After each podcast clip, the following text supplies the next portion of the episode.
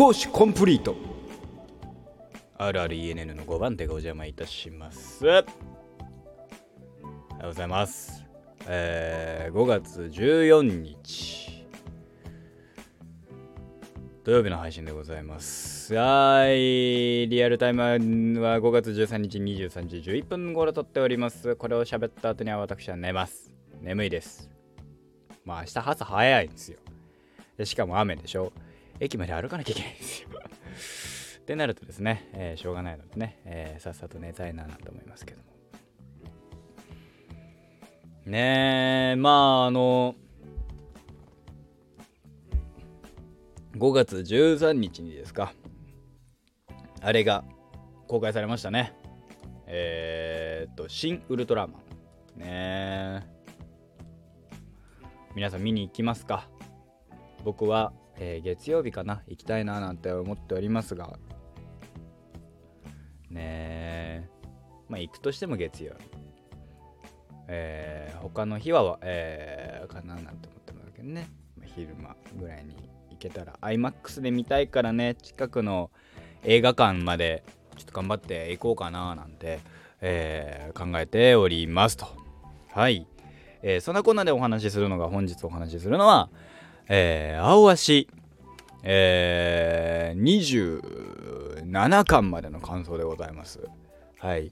私、えー、青足坂マンが青足大好きでございます、えー、ずっと読んでおりますが最近ね、あのー、27巻まで、えー、発売されてまして最新巻まで、えー、読みました。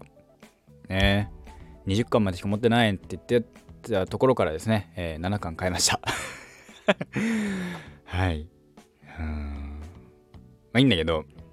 で27巻まで読むとえー、っとねまあうん、なんだろうな。良くも悪くもこの先どうすんだろうっていうところにまでは行くんだけどまあある種のインフレになったしすごく今回の、まあ、27巻までで青山線っていうあ青森山田か、えー、線っていう、まあ、高校サッカー。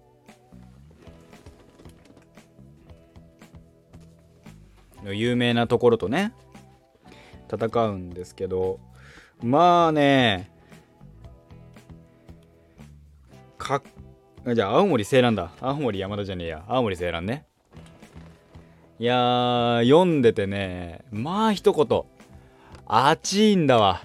でえー、今までのねまあ漫画になってますからもうネタバレもガンガンにしていくんですけど、えー、知らない方のためにね説明すると、えー、青井葦人、えー、っていうのが主人公で、えー、まあ漫画の中で今まで漫画ですごくねサッカー漫画の中ですごくえー、いびあの珍しかったのはサイドバックが主人公なんですよ。サイドバックっていうとサッカー知らない人から知ったらねえー、あのー、ね、あのー、イメージ湧かないかと思いますけども、まあ、有名選手、日本の選手で言えば山、あ山田じゃねえや、長友佑都、えー、内田篤人、最近では酒井宏樹、酒井豪徳とか、まあそこら辺のね、えー、選手が守っているポジション、えー、ディフェンスラインの一番右、えー、サイドですね、右とか左の、えー、最終ディフェンスライン、一番最終ラインなんて言われてるラインですね、のところからスタートするっていう。最初はめちゃめちゃ点取りたい主人公が、サッカーは点取ってなんぼだべって言ってたやつが、お前の能力だったら、サイドバックが一番いいぜって言われて、サイドバックになるっていう。それがですね、原作7巻の話なんですよ。多分まあアニメで追っかけると、えー、サイドバックにお前はサイドバックに行けってコンバートするっていうふくらのおっちゃんで終わるんだろうなっていうイメージはあるんだけど、えー、まあそっからね、まあ、サイドバックフォワードじゃないので、フォワードは、まあ、現代サッカーはフォワードもディフェンスするんだけど、結構プレスかけたりする。プレスつってもしょうがないか。まあ、ディフェンス、守るためのね、動きをするんだけど、点取れば OK じゃなくなってきてるのが現代サッカー。今の日本、あの、主流のサッカーだったりもするらしいんですけどじゃあえー、ディフェンダーなのでディフェンダーは守ること前提なんですよ守った上で上がったり下がったりっていうのをしなきゃいけない、まあ、一番ね難しいんですけどあそういうこと言うとね。まあ守ること、えー、攻めるより守りが重要視されてる、えー、ポジションですよね。ディフェンダーですので、えー、その中で攻守のコンプリートっていう一つのキーワードがあるわけですよ。攻めることもし、えー、まあアシト自身は攻めたい。だから攻めるようにえ攻めたいんだけどディフェンダーだから守んなきゃいけない。で、えー、人そのエスペリオンっていうユースチームの中であのめちゃめちゃ天才が一人いて。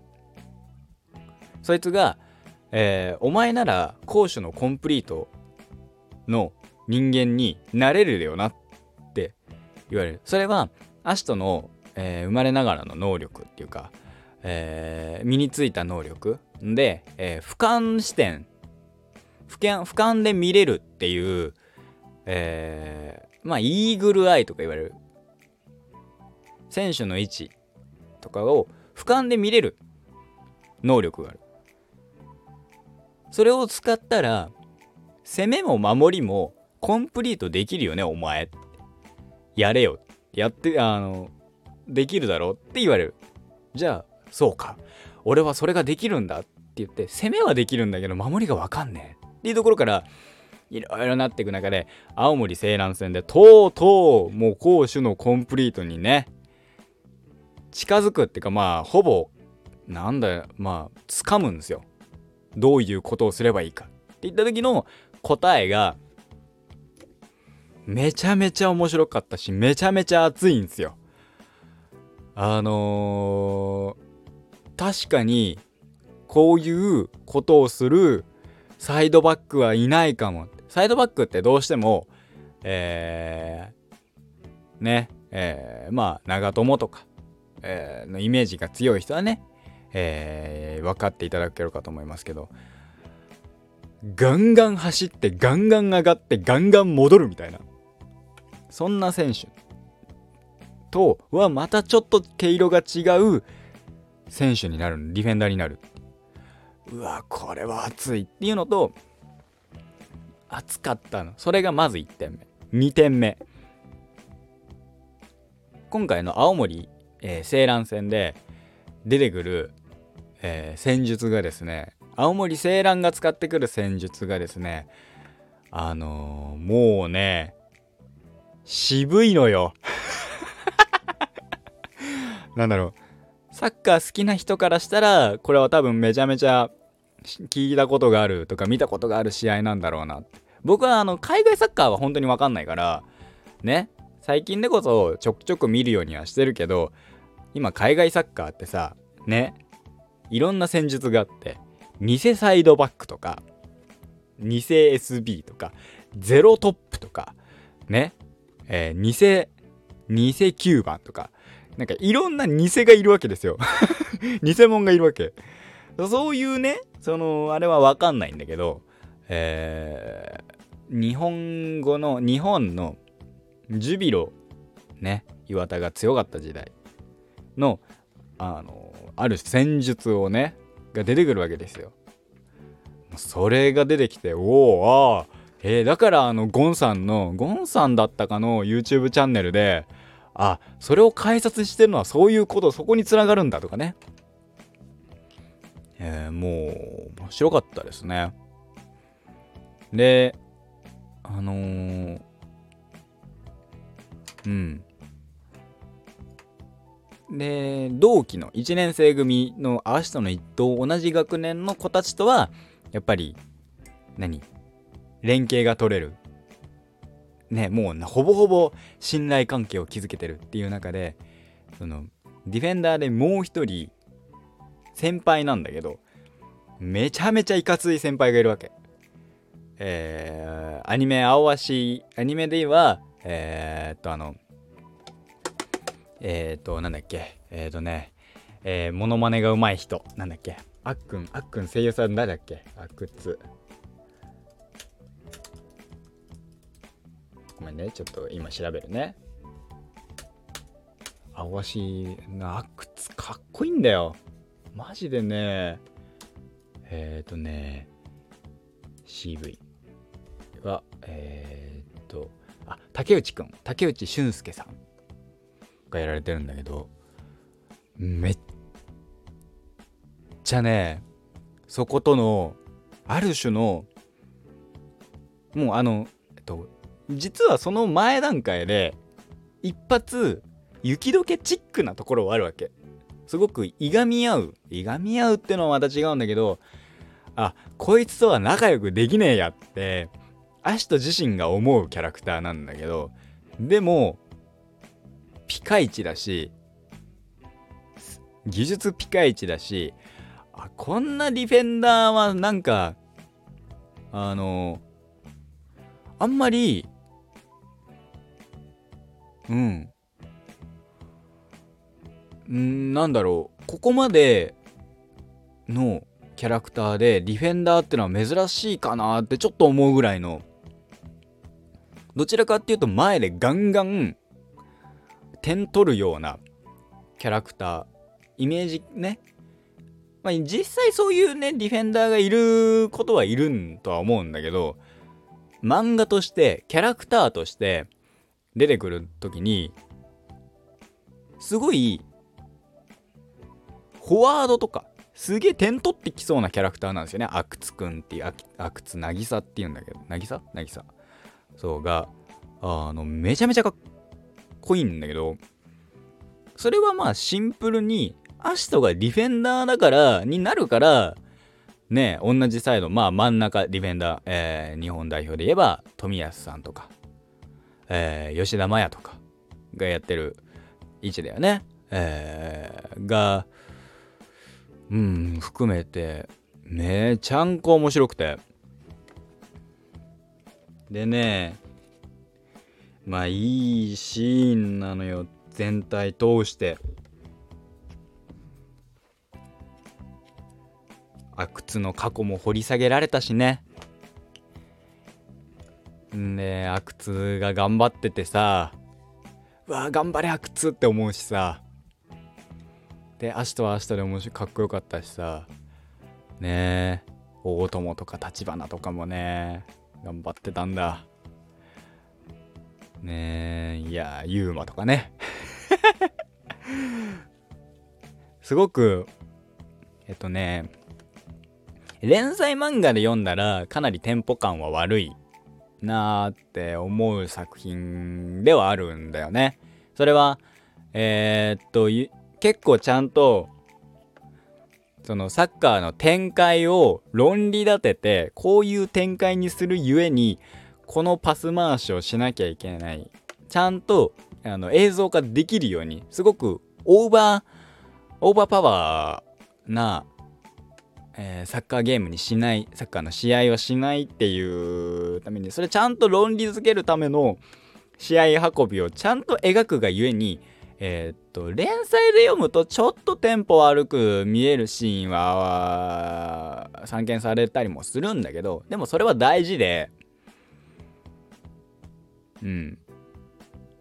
だからこそ漫画で読むと、えー、一気見、えー、コミックス、青足は連載で読む面白さよりコミックスで一気に読んだ方が、その面白さは高いだろうなって思いましたね。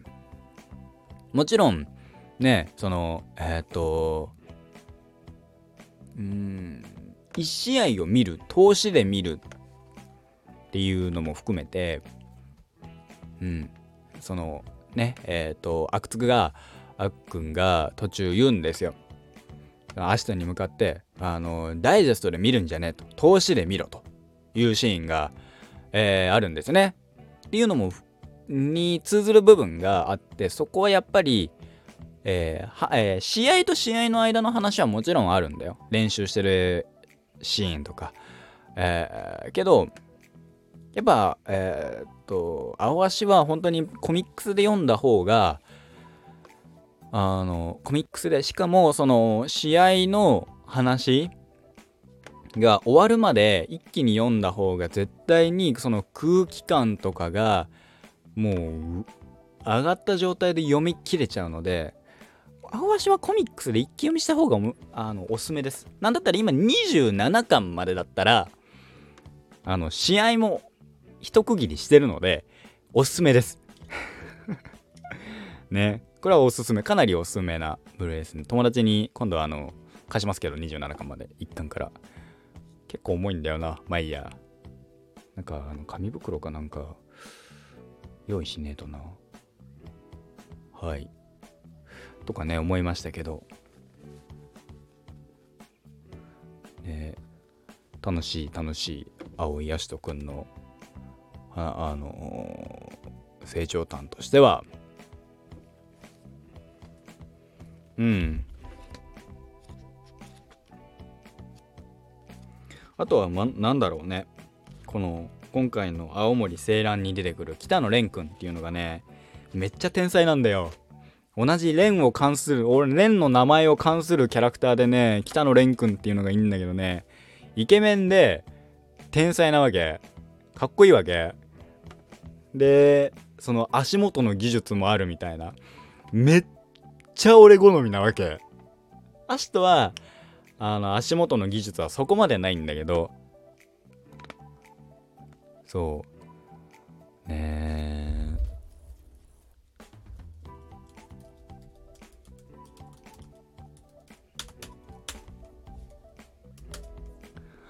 え。うん。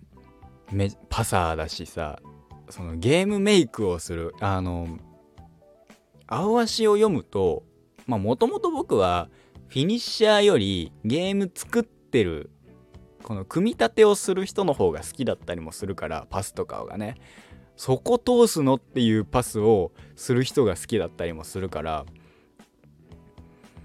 ねえー、日本代表で言えばヤットさんとかが好きだった人間だったりするからえー、ねマジでそういう部類なんですよ。